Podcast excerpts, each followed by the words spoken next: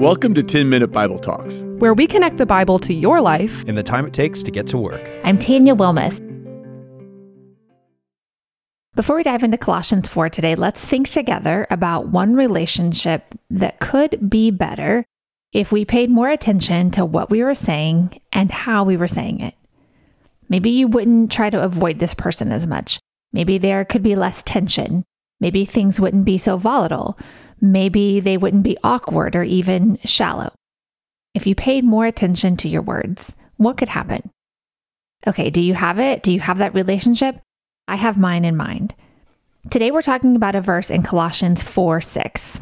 It sounds like this Let your speech always be gracious, seasoned with salt, so that you may know how you ought to answer each person. I have a hard time being gracious some of the time. I can't imagine doing it all the time.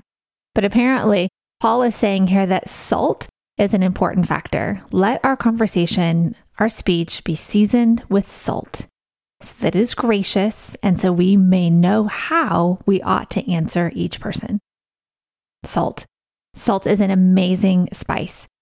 After watching Rachael Ray for a solid decade, I keep my salt in this little ceramic container and I use my fingers to pinch it into my pasta water and my taco meat, onto my tomatoes and my watermelon. I only use a measuring spoon when absolutely necessary, like in baking, and I never use a shaker anymore, although my mom can't stand it and bought a shaker to have while she's here. Too little salt leaves things tasteless. Our family was in Italy this summer and we took a cooking class in Bologna. The pasta and the sauce was amazing, but the bread was terrible because in Tuscany, they don't salt their bread. Who knew? Too much salt, though, well, that ruins your food. Have you ever let your kids make a recipe where they use salt accidentally instead of sugar? Or have you ever tasted homemade Play Doh?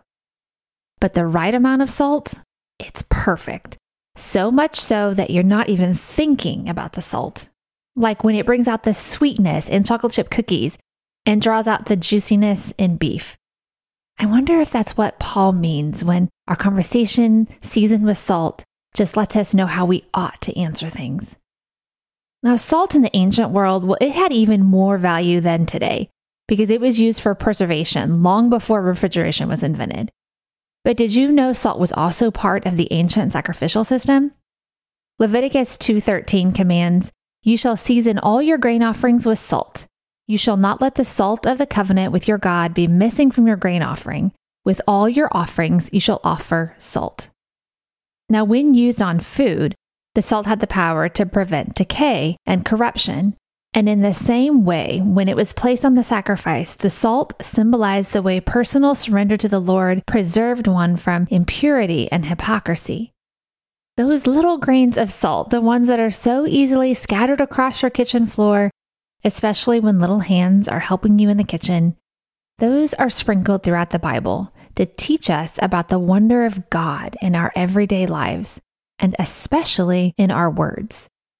Salt symbolizes hospitality in the Bible. It's one of the most essential articles of food, often used for hospitality. And then in Matthew, when Jesus speaks to his disciples, he says, You are the salt of the earth. But if salt has lost its taste, how shall its saltiness be restored? It is no longer good for anything except to be thrown out and trampled under people's feet. Here, salt represents the power of ministering hands and words that can oppose the corruption of sinners. Mark chapter 9, verse 50 says, Salt is good, but if the salt has lost its saltiness, how will you make it salty again? Have salt in yourselves and be at peace with one another. Most salt came from the Dead Sea, and it would have gone through a purification process that made it good and worthy of being used on food. So it is when we are united with Jesus. There's grace within us because we've been purified by his sacrifice.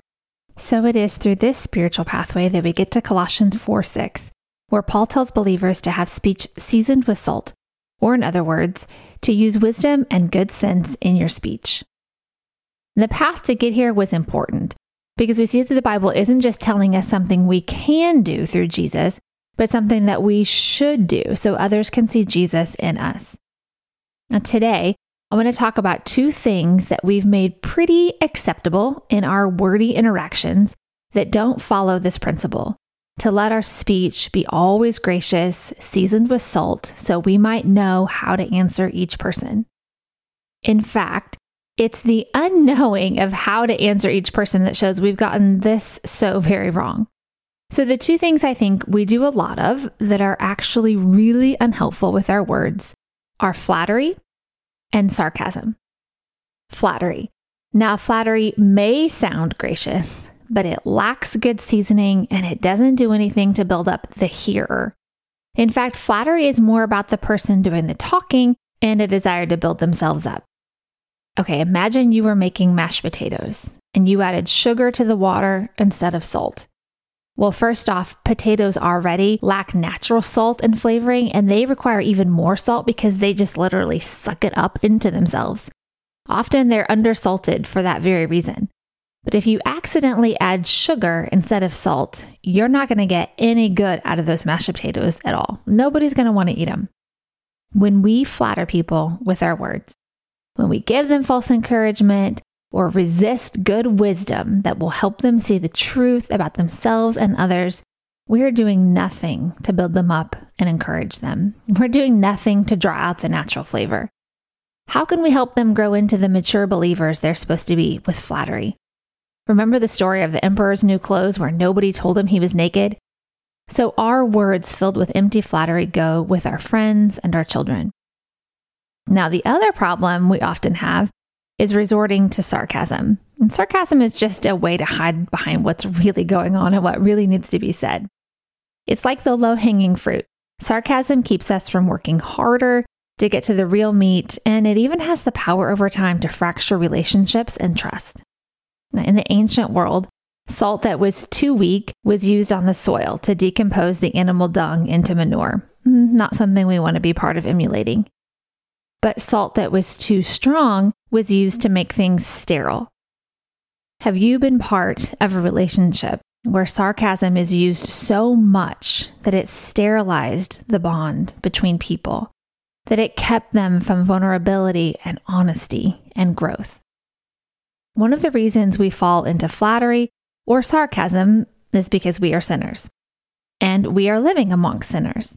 We have our own agendas and our own motives, and other people often rub against those things. When selfish desires meet selfish desires, our speech is infected with what is inside our hearts. It's like an x ray of what's going on in there. And empty and harmful words, they lead to mistrust, broken relationships, and alienation. Now, none of these are what Paul is going for when he's writing to the Colossians about how to live alongside other believers and non believers. And this is why he gave them instructions to take care with the words and to make sure they are seasoned with grace all the time. This is how they would show Jesus to people. It wasn't empty encouragement on Paul's part, but it was instruction on how to live out the power of Jesus. As people following Jesus, we have a choice.